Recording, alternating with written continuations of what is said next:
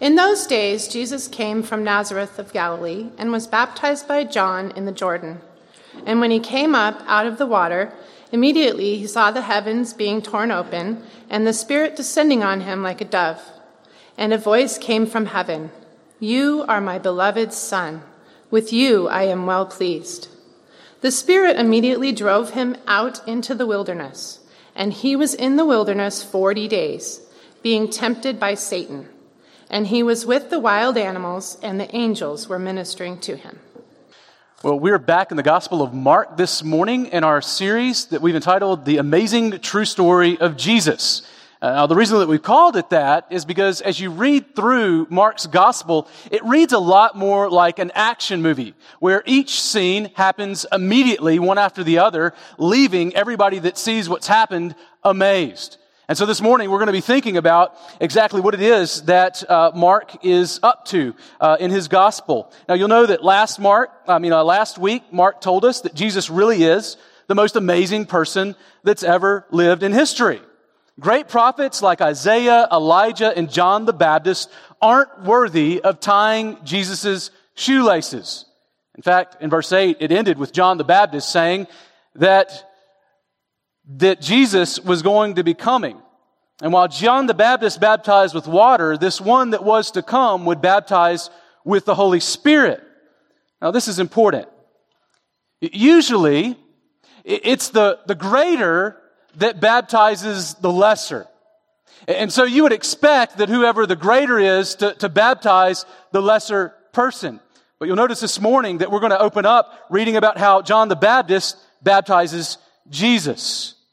Now, I want to clarify as we begin what Jesus or what John the Baptist meant when he said that John the Baptist baptized with water, but Jesus would baptize with the Holy Spirit. See, what, what John wasn't saying was that he baptized with water, but Jesus would baptize with the Holy Spirit instead of water.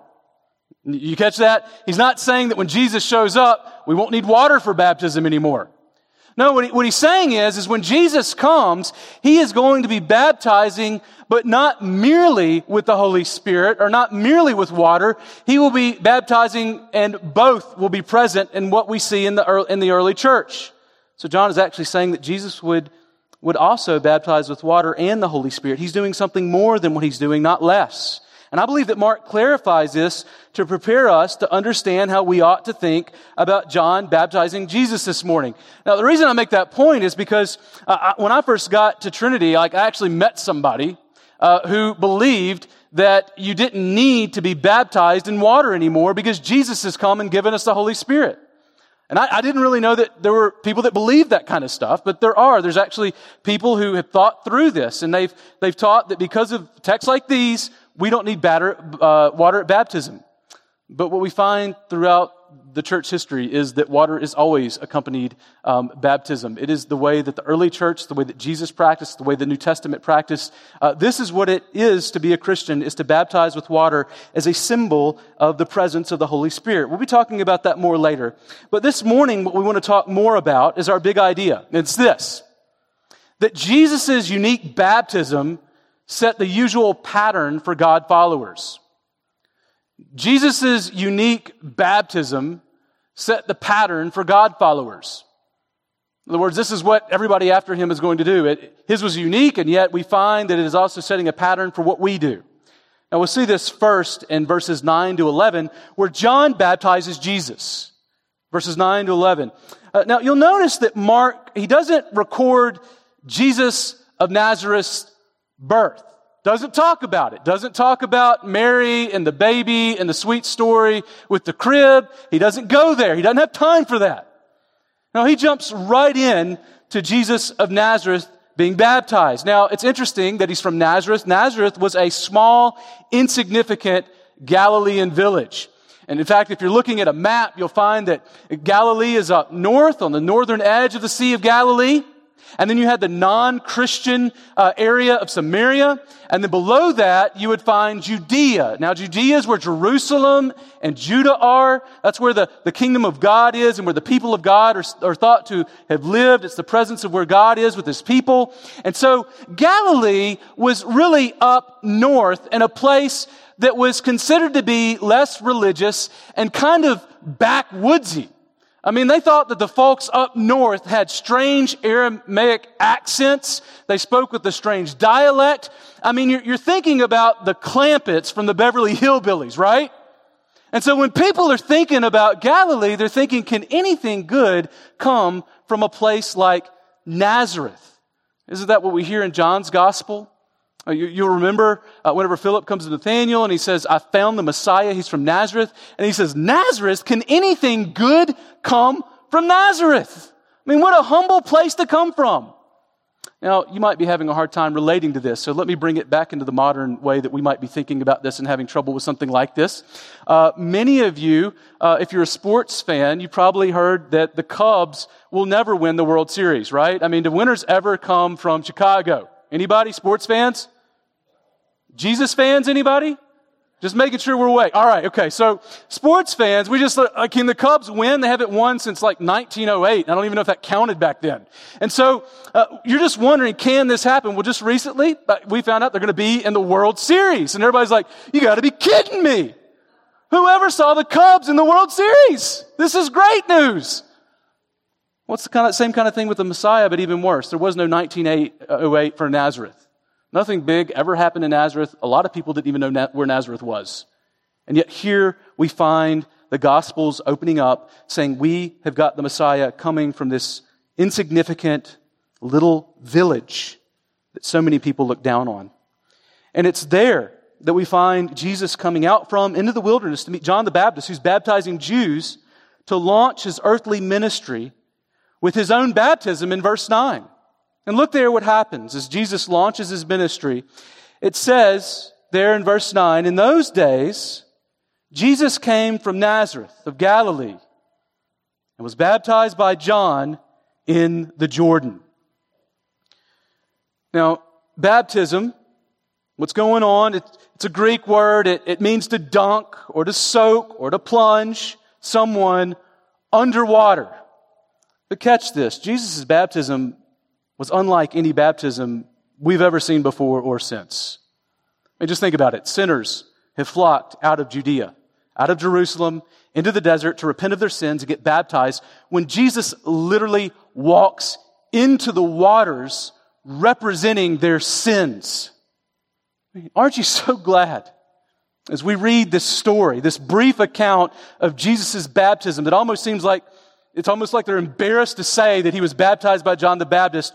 Aren't you so glad, though, in that story that we find that Jesus didn't just sit on the shoreline? Did you notice that? He didn't come to the, the shore of their sins, of the water where repentance and forgiveness of sins is taking place as John the Baptist is, is looking for the coming Messiah who's going to deliver them. He doesn't come and look on these sinners in these sinful waters, these waters that often represented chaos, and evil powers. He doesn't come to those waters and, and, do all of what we would hope he wouldn't do, but could do, right? He doesn't go to the water on that day and start sitting on the, the seashore, remaining homeside, lobbing rebuke at the sinners in the water. Saying, look, you are so sinful, right? Like, you need to be out there taking a bath. You're dirty. He could have merely sat there instead, just pitying their helplessness. Like, man, I don't even, I don't even want to get into this. This is, this is sad. I mean, who's, who's going to help them? So sad. I pity those sinners. I mean, they're destroying themselves and others and they don't even know how sinful they are. Or he could have just grabbed some SPF 30 and caught some rays on the beach, right? Said, Boy, this is a great creation that I have made. I'm so glad that I'm unaffected by all of this sin. Don't forget the incredible humility that it would take for him to step into the water with those sinners. He's the most amazing person that's ever lived, the king's, the king of kings. And he is going to ask John the Baptist, this prophet in the desert who eats locust, to baptize him. I mean, shouldn't it be the other way around? And Jesus' humility looks even more amazing, knowing that he lived a perfectly righteous life, obedient to his heavenly Father in every way. He never lied. He never stole, dishonored his parents. He never fornicated or lusted. And he had every right to stay homeside that day. And yet, Jesus dove into the waters of our sins to pull you and me to safety. Don't miss this. If Jesus doesn't dive in, we drown in our sin. Jesus in Jordan's waters anticipate Calvary's cross. See, he's becoming fully incorporated with you and me. He is becoming the brother who comes alongside us so that he can help deliver us. The king, like no other, became our brother so he could die in the place as our savior. And Jesus didn't just sit on the shore looking at our sins. He willingly jumps in. And this is Jesus' ministry deployment. I'm jumping into sin with my people so that I can save them and give them a new name. Now, if you're a non-Christian, know that the good news of Jesus, know where it starts. If you're here this morning and, and you've not put your faith in Christ or you don't even know what that means, you need to know that the good news about who Jesus is begins with some very true but bad news about you and me and every human. It's that we are buried or drowned in our sins left to ourselves. We are hopeless on our own. And step one of salvation is admitting that you have a problem. And that problem is, above all else, that you are a sinner before a holy God, dead in your transgressions and need, in need of rescue. Do you know that this morning? See, we're not just drowning in our sins. That's not the message of the gospel that we're kind of just grasping for our last breath, kind of bobbing up and down, and we just need God to hold us up a little bit so we can breathe again. The message of the gospel is that we are dead and drowned, and He needs to raise up our corpse from beneath the waters of our sin and resuscitate us and give us a new life and a new heart so that we can breathe. That's the meaning of the gospel. And brother, if you this morning uh, have friends who don't know this gospel, tell them this gospel. And maybe you're interested in God this morning because you need help with your kids or your marriage or your addictions or your finances. And, and, and you've come to find answers to those problems. And, and let me tell you that God can help. There's no one else who can help. But friend, your greatest need is not these things, but to put your faith in Jesus who died that you might truly live. Don't live, don't leave here today without talking about what it means to put your faith in Christ. Brothers and sisters in Christ, we too need to be reminded of something here as we begin the ministry of Jesus. We need to be reminded regularly that our salvation is nothing less than a rescue mission, and we weren't easy. We weren't easy to save. You know, when I was in high school, um, I had a friend named Paul with Down syndrome, and he was he was about I think 30, 35 at the time, real happy-go-lucky guy unless you threatened to, to tell his mom about something. And then he would like get very angry and I would be scared for my life. But any other time, he was very happy, fun, fun guy. And I used to help at these camps uh, that, that were for kids with disabilities and, and adults with disabilities. And I remember we used to have this time during those summer camps where we would go swimming. And here's the thing about Paul. Paul loved to swim. Problem was, Paul was scared to death of the water. And so Paul would jump in with his floaties. I mean, you can imagine a 35 year old guy with a massive smile, floaties. He had the like duck thing around his waist. He would come, he would just jump in all excited. And he would sit there for a minute and then he would realize he was in water and that he was scared of water. All right? And so he would start flailing. And he was a large man and he would start kicking around. And our job was really to save Paul from Paul, right? And so we're trying to keep him from flipping over and drowning himself. And as we're coming in the water alongside him, we're holding him up. He's slinging his arms. He's hitting us. He's beating us. And, and we're just doing everything we can do not to get knocked out and drown with him. Well, fortunately, we, we always save Paul. But the person that we had to save Paul most from, it wasn't a thing, the water. It was Paul himself that we had to save Paul from. And you know, to be honest with you, in so many ways, uh, our salvation is much like that. It's not that we need to be saved mostly from ourselves. We need to be saved from the wrath of God. But our biggest enemy often in that, that whole process of salvation is us fighting, kicking, and screaming against the salvation that we so desperately need. And we need to realize that God didn't come down for beautiful, like, you know, perfect people to save them. He came down for sinners and nobody else. sinners who have rebelled against him to save them as they were kicking and screaming against him. Friends, that's the kind of salvation that God has brought to you and has caught to me. It cost Jesus his life to save us. And it would take nothing less than his blood to save sinners like you and me. And I think that this ought to really motivate us to do a, a few things. One is, if we really understand the salvation that we see Jesus stepping into here for me and you, this should warm our hearts towards God. This should warm our hearts towards God. Maybe this morning your heart is cold towards God and you think it's all kinds of things, but really the, the great thing it is, is this morning you were cold because you have not taken time to think about how deeply you needed to be saved and to what extent God went to save you. This would warm our hearts in profound ways knowing that God deployed his one of a kind son to immerse himself in our sins at the cross where he bore God's wrath to rescue you and me. But God has done this. What other God claims to be willing to do this? We have a God who did it. It also ought to humble us that we needed to be rescued that badly. It was nothing less than the death of the Son of God that could save us. We were good at drowning when God saved us. And third, it should motivate us to dive in and rescue others. Right? We, we know where the story's going. This is the story of Jesus who wants to rescue disciples who he tells to go out and make other disciples. He sends us on a rescue mission. So as you think about this this morning, we've been talking a lot about praying for others, sharing Christ with others.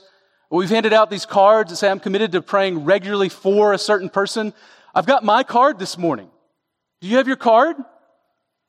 Like, I'd like you to take this serious. Do you need a card? We'll get you a card. You could make your own card. But, but you should have someone in your heart, in your Bible that you're praying for regularly that is a non-Christian friend or family member that needs Jesus. Maybe it's your child. But friends, I've got somebody. I've got an appointment this week for, with the, the person on my card.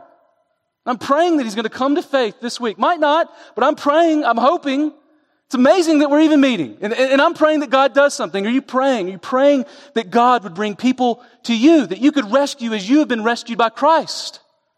Friends, that's what God is calling us to. He's calling us to join a search and rescue mission that He Himself has started. Now notice that there are three things that happen immediately after Jesus comes out of the water for His baptism.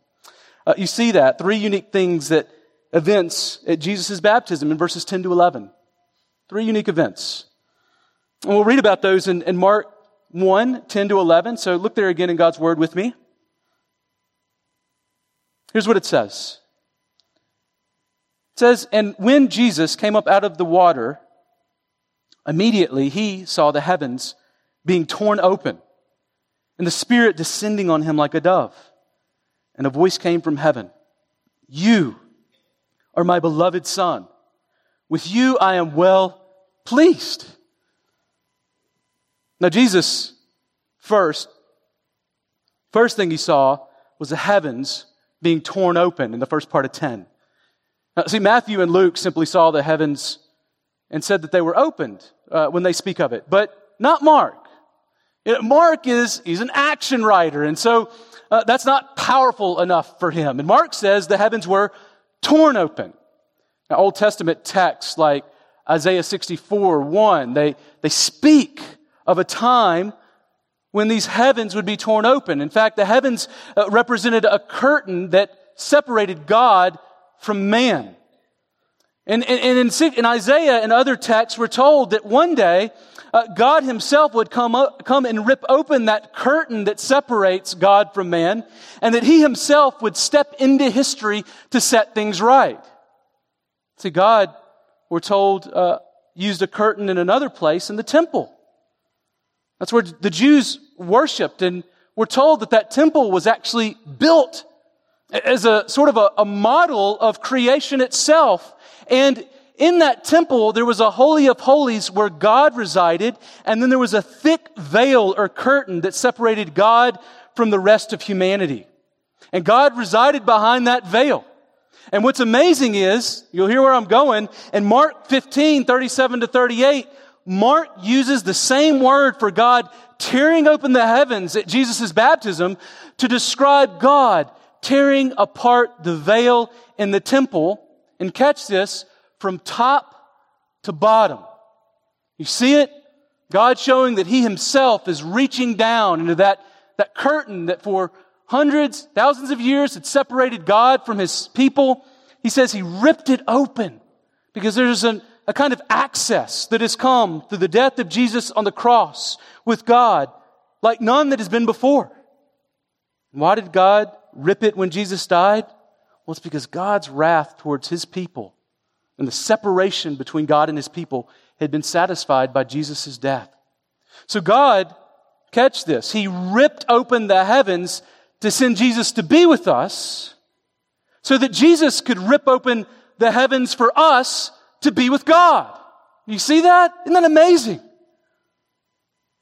So Jesus came to go to the cross for you and me, and that's why Christian baptism pictures us being buried with Christ and raised with newness of life after the pattern of Jesus' life. That's how he brought us into the presence of God.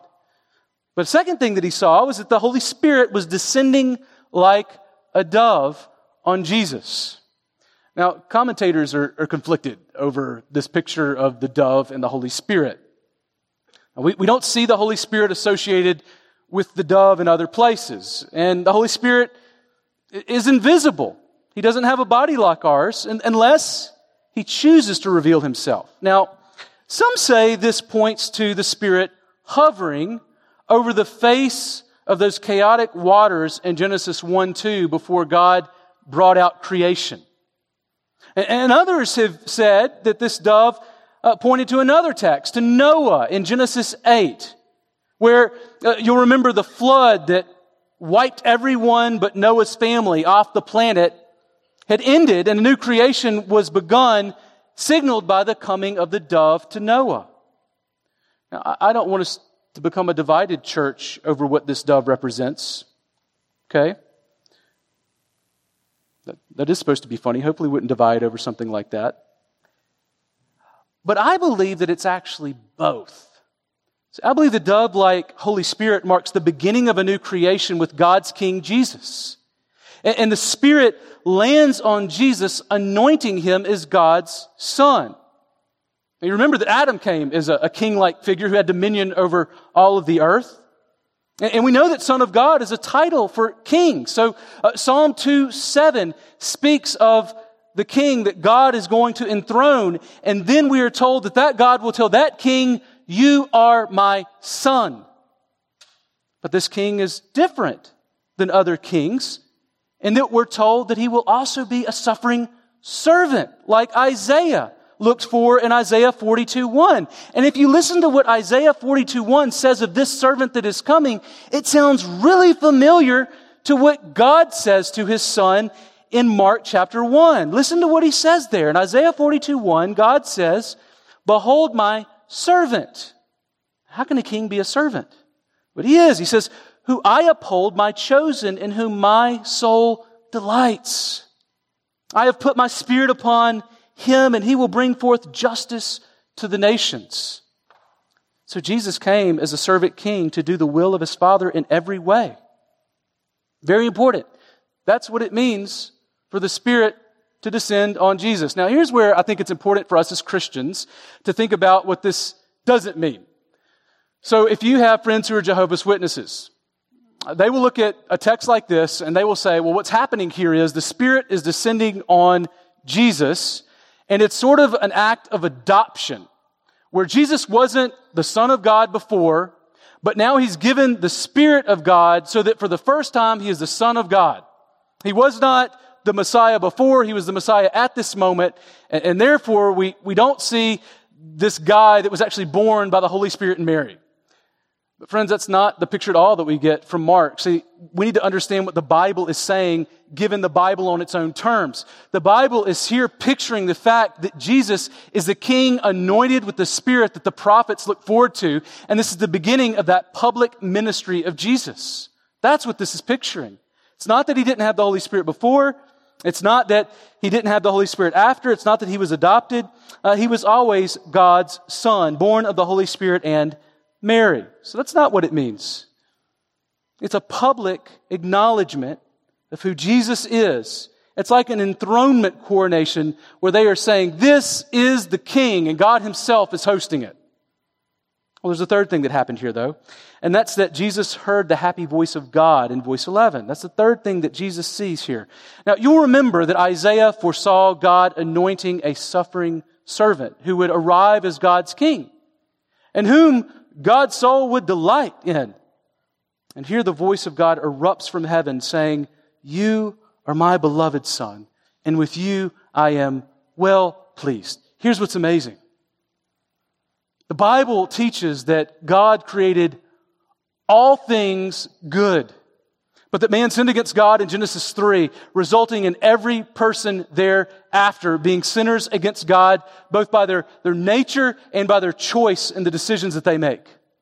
And, and the rest of the Old Testament from Genesis 3 on tells the story of God continually intervening to help save humanity from themselves and each other. See, God's not happy with sinners who can't please God even when He hands them down the rule book. Like we can have the rule. What we don't need is more education to please God. We don't need less than that, but that's not all we need. We need new hearts and wills that want God. And yet, here we find, after thousands of years of God's patience with sinners, patient with them is that they have sinned against Him again and again and again and again, offering sacrifice after sacrifice for sin after sin. We find here in the middle of the sacrifices, God rips open the heavens and He speaks to Jesus, this man, in a way that He has never spoken to any human ever before and says, You, you are my beloved son, and with you I am well pleased. In other words, this is the king that we've been waiting for. He's God's one of a kind son who the Spirit will empower to conquer sin, death, and the devil. And here's what that means. First, Jesus isn't just another prophet like Isaiah and Elijah and John the Baptist or Muhammad. He's not just another prophet. It's not who Jesus came claiming to be. He's God's one of a kind son who is also God and with whom there is no parallel. He, there, he's not just a prophet. You can't accept Jesus and say he's just a good teacher. Here's another thing we can't do with Jesus. We can't look at Jesus and say, you know what? Jesus is a God, and I'll just take God Jesus and put him on my mantle along with my other gods that I worship. See, I've had cases where I've had opportunities to talk to Hindu friends who have said they were happy to receive Jesus along with all of their other gods. And said, you don't understand the uniqueness of Jesus and the fact that he is the only way to God the Father. There is no third way. There are, is no million other ways. There's one way to God the Father. It is through Christ the Son. See, it's only Jesus that we find the answer to sin, death, and the devil. But there's another thing that we see here that we need to pause at in Jesus' baptism, and that's that we see the Trinity on clear display. Now, as Trinity Bible Church, you can understand why we would take a moment to pause here and talk about the Trinity. Important doctrine for Christians throughout history.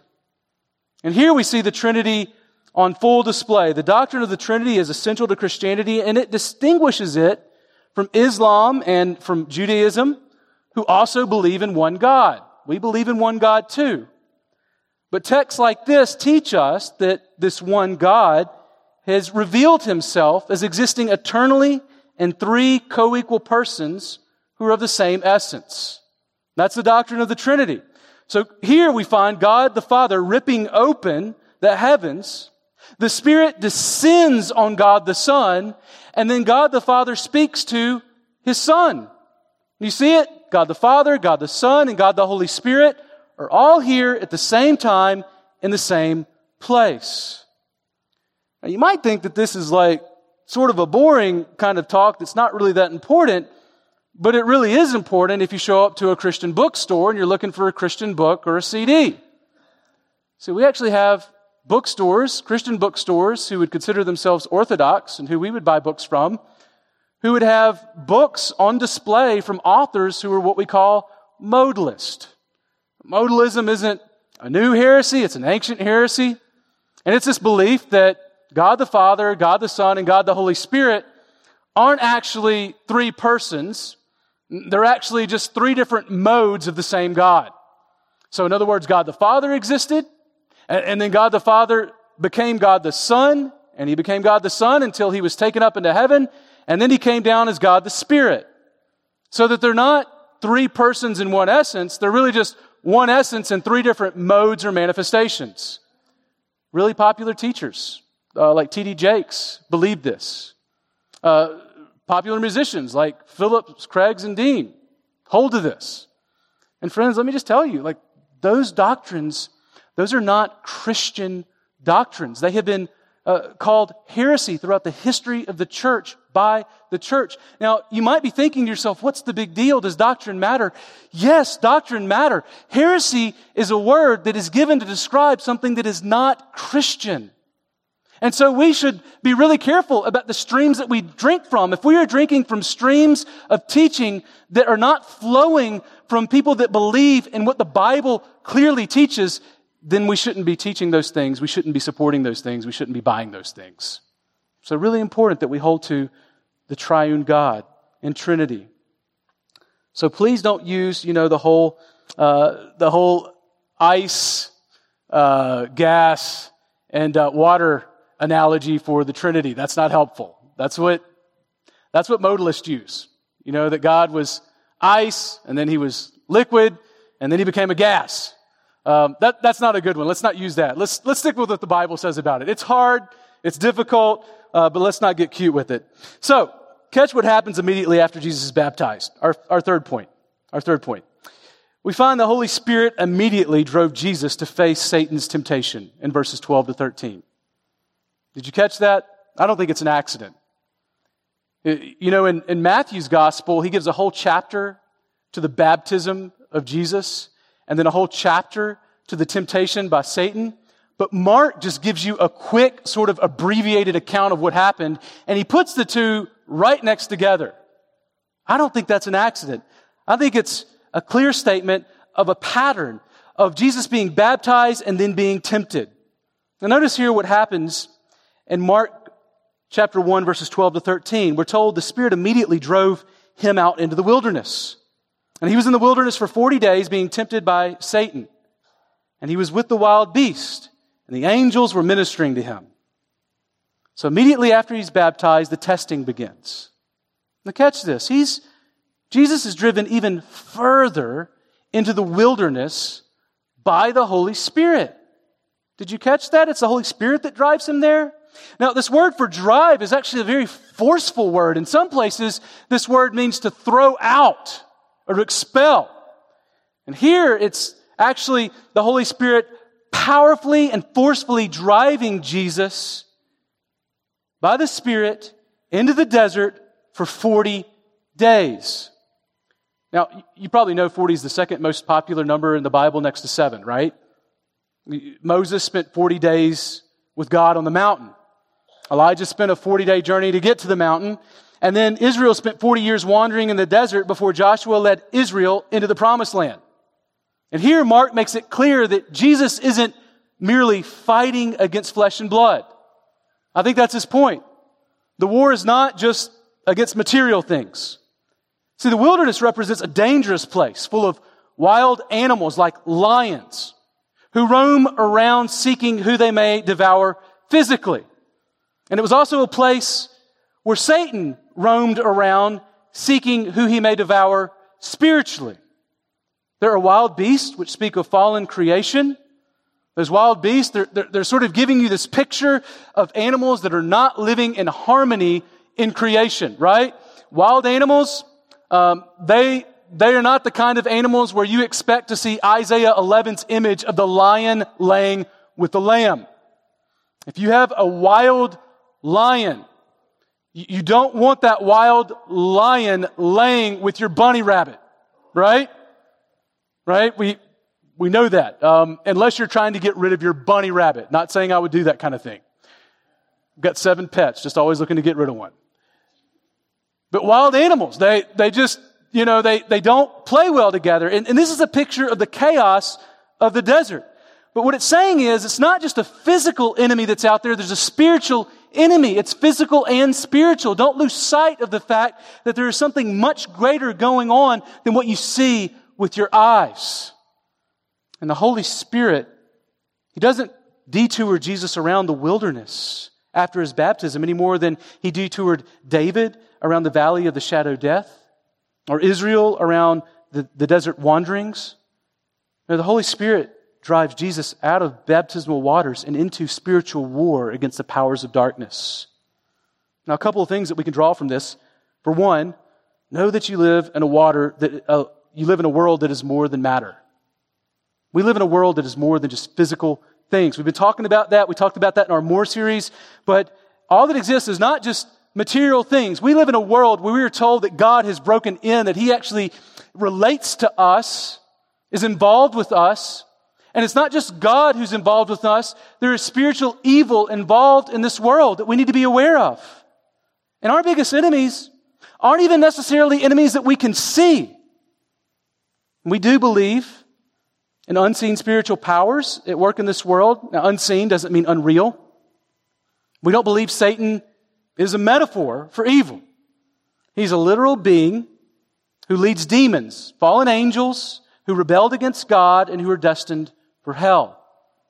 Now, these demons and, and, Satan, they are not all powerful, they are not all present, they're not all knowing, and we shouldn't be paralyzed by fear of them because we know from Job and other texts that God keeps them on a short leash and their ultimate end is already coming. But our spiritual lives in the material world are nothing less than a war with the highest stakes, and we need to take spiritual powers seriously. But also, we see here in the, de- the wilderness, second, becoming a Christian. Hear me. This is so important, and the message that we need to make sure that we are communicating to those who want to come to faith in Christ. Nothing more amazing than being united by faith with Christ. But we need to know that becoming a Christian may mean that things get harder before they get easier. Uh, I mean, did you notice? Jesus is baptized. God is pleased with him. I mean, who doesn't want that experience? God is pleased with me. That is a mountaintop experience in the valley of the wilderness. And yet the very next scene is, and then Satan shows up. You think that is a message for you and me at all? I think so. I don't want anyone to be deceived into thinking that coming to Jesus means that your wife or your husband will love you perfectly. That you will no longer struggle with anger. That your boss is probably going to give you a raise very soon and that you will only hit green lights from now until Jesus gets back. Now, that's not what, what salvation means. See, there's a reason the logo for Christianity is a cross and not a couch. Those who follow Jesus receive eternal life, but we must suffer with him. Paul says it this way in Romans 8, 16 to 17. The Spirit Himself bears witness with our spirit that we are children of God. And if children, then heirs. Heirs of God and fellow heirs with Christ. I mean, what more encouraging words? Provided we suffer with Him in order that we may also be glorified with Him. You see it? And most of us would say, could you just put a period right after fellow heirs with Christ. I like that deal. Don't like the deal where it says, provided we suffer.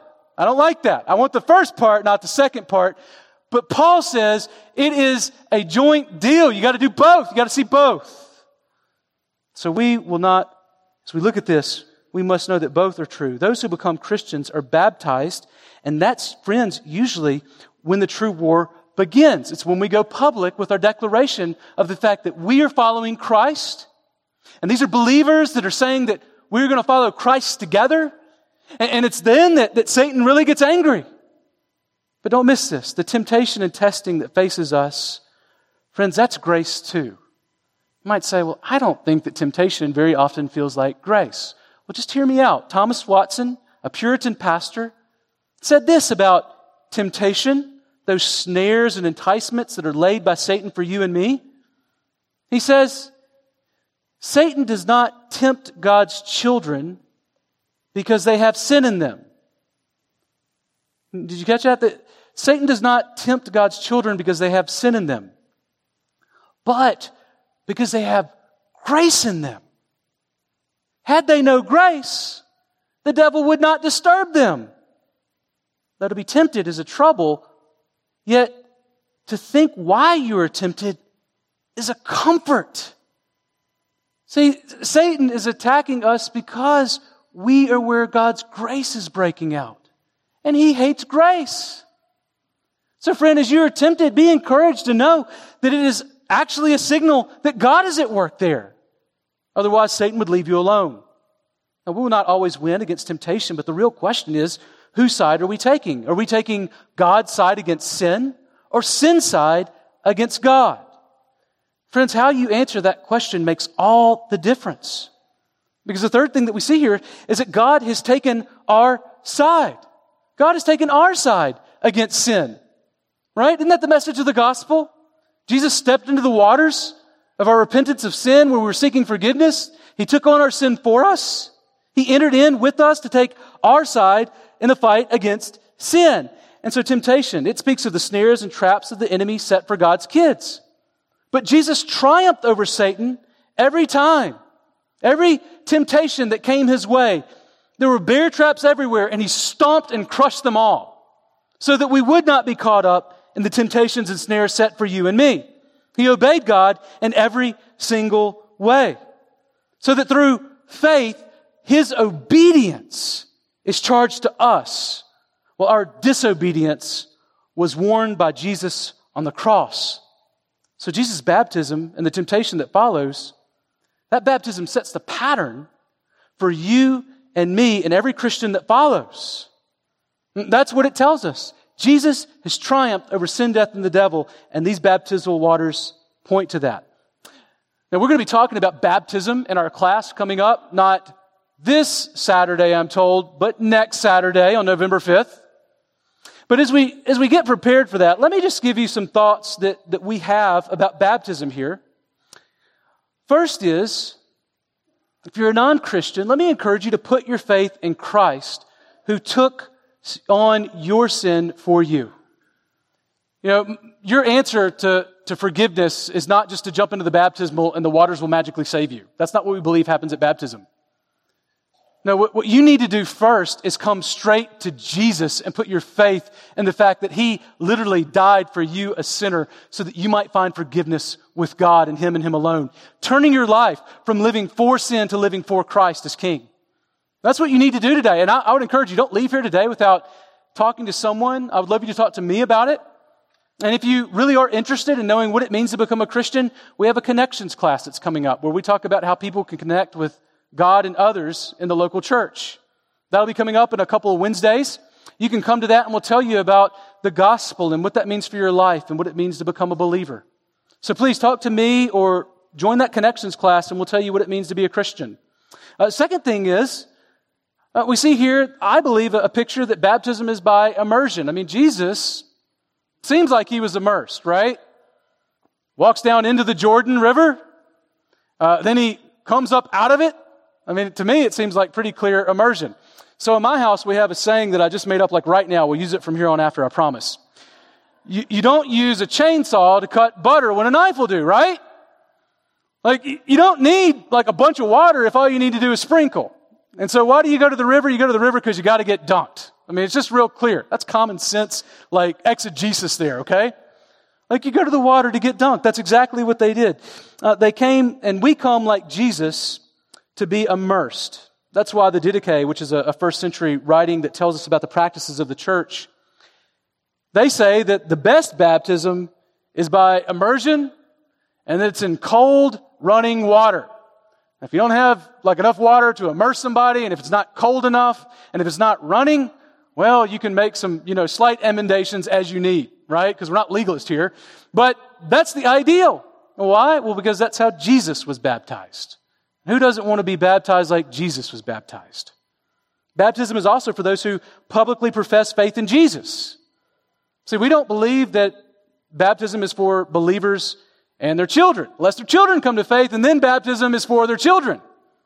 See, we believe baptism is an outward display of an inward reality of something that has taken place that is really amazing. Heart circumcision, where the Holy Spirit has come and sealed someone for God and his inheritance and for and as heirs for the kingdom.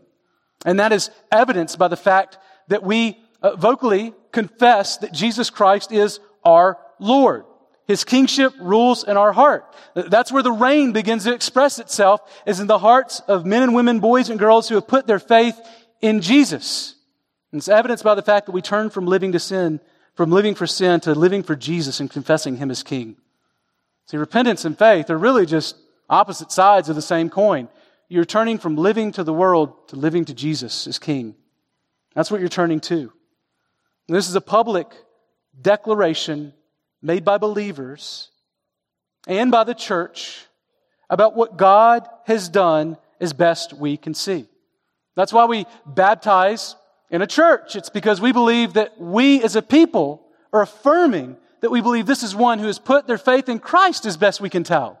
So there are evidences of grace, and there's evidence of the fact that they profess Jesus. It's a public de- declaration of what's going on, but it's a public declaration of a hidden inward reality that begins in the heart. Fourth, Jesus' baptism meant Jesus joining his people, while Christian baptism means that we join Christ and his body, the church. Let me say that again. Jesus' baptism meant Jesus joining his people, right? He's stepping into the waters where they are being, they were repenting of their sins and putting their faith in, uh, in this coming Messiah. But Christian baptism, it's a little different in that we are actually joining Christ and his body, the church as we are baptized. See, baptism has always pictured union with Jesus and his people and was always the rite by which somebody entered the church. So in Acts 2, people were baptized daily and added to their number. Number of what? Number of the local church there. That's why baptism has always preceded communion in church history. If you read through church history, you have baptism and then communion again and again. That's always been the normal practice of what it means to be a believer. Now, here's why. Uh, as, as your baptism comes, you are declaring, I am someone who has put my faith in Jesus, and the Holy Spirit now indwells me. I'm sealed with the Holy Spirit. I'm now saying that I'm a child of God along with you, my brothers and sisters in Christ. And now, that's the, the entrance way is baptism. Once you're in the church, you partake in communion. Communion shows the ongoing sustaining of the people of God as they live in right relationship with God and one another. So communion is showing that we are in the church continually living uh, in relationship to God, to Jesus Christ, and to others through the power of the Spirit. Now, church discipline is when you are put out of the church, like you see in Matthew 18 and 1 Corinthians 5. And that, one of the things that it's described as, is being cut off from the communion table. Why? Because you're now outside of the fellowship of the people of God.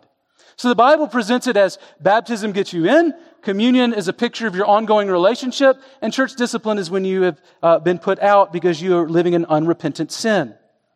Now, the Didache, again, written in the first century, also says uh, that there was a teaching that preceded baptism, and baptism always preceded communion. And that's the way that we see it practiced con- uh, consistently throughout the church. Fifth, uh, baptism is obedience. So even though we think the most important thing, obviously, is that you put your faith in Christ, we also think baptism is important. So if you put your faith in Jesus and you're a believer and you haven't been baptized, then we need to baptize you.